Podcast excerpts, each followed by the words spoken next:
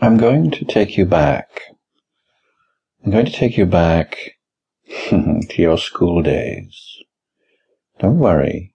Nothing bad is going to happen. Just relax. Relax and listen to my voice.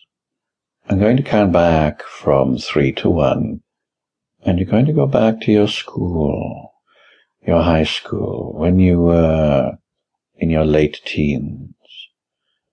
And you're going to find yourself in the hallway, and you'll remember the smell. Always had the same smell, and whenever you smell that, it instantly takes you back to those days. So come back with me, hold my hand. I'll look after you, it's okay.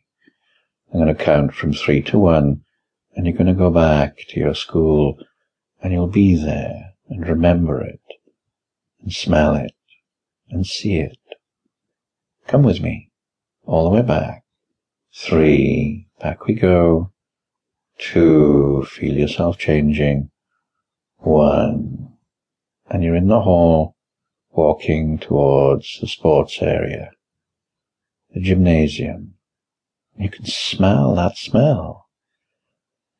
It's after hours, and the new coach, the new teacher, has asked you to come back because he says you have promise, and he wants to show you just what he means and assess you for the team.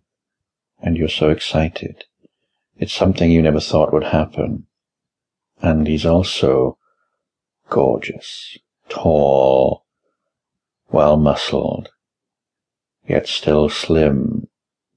And he just looks so fit.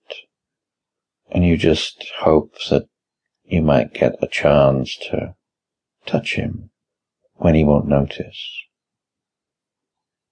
And you walk towards the meeting place, and you open the door, and there he is, wearing tight shorts and a tight vest, and you can't help your eyes straying down that washboard flat tummy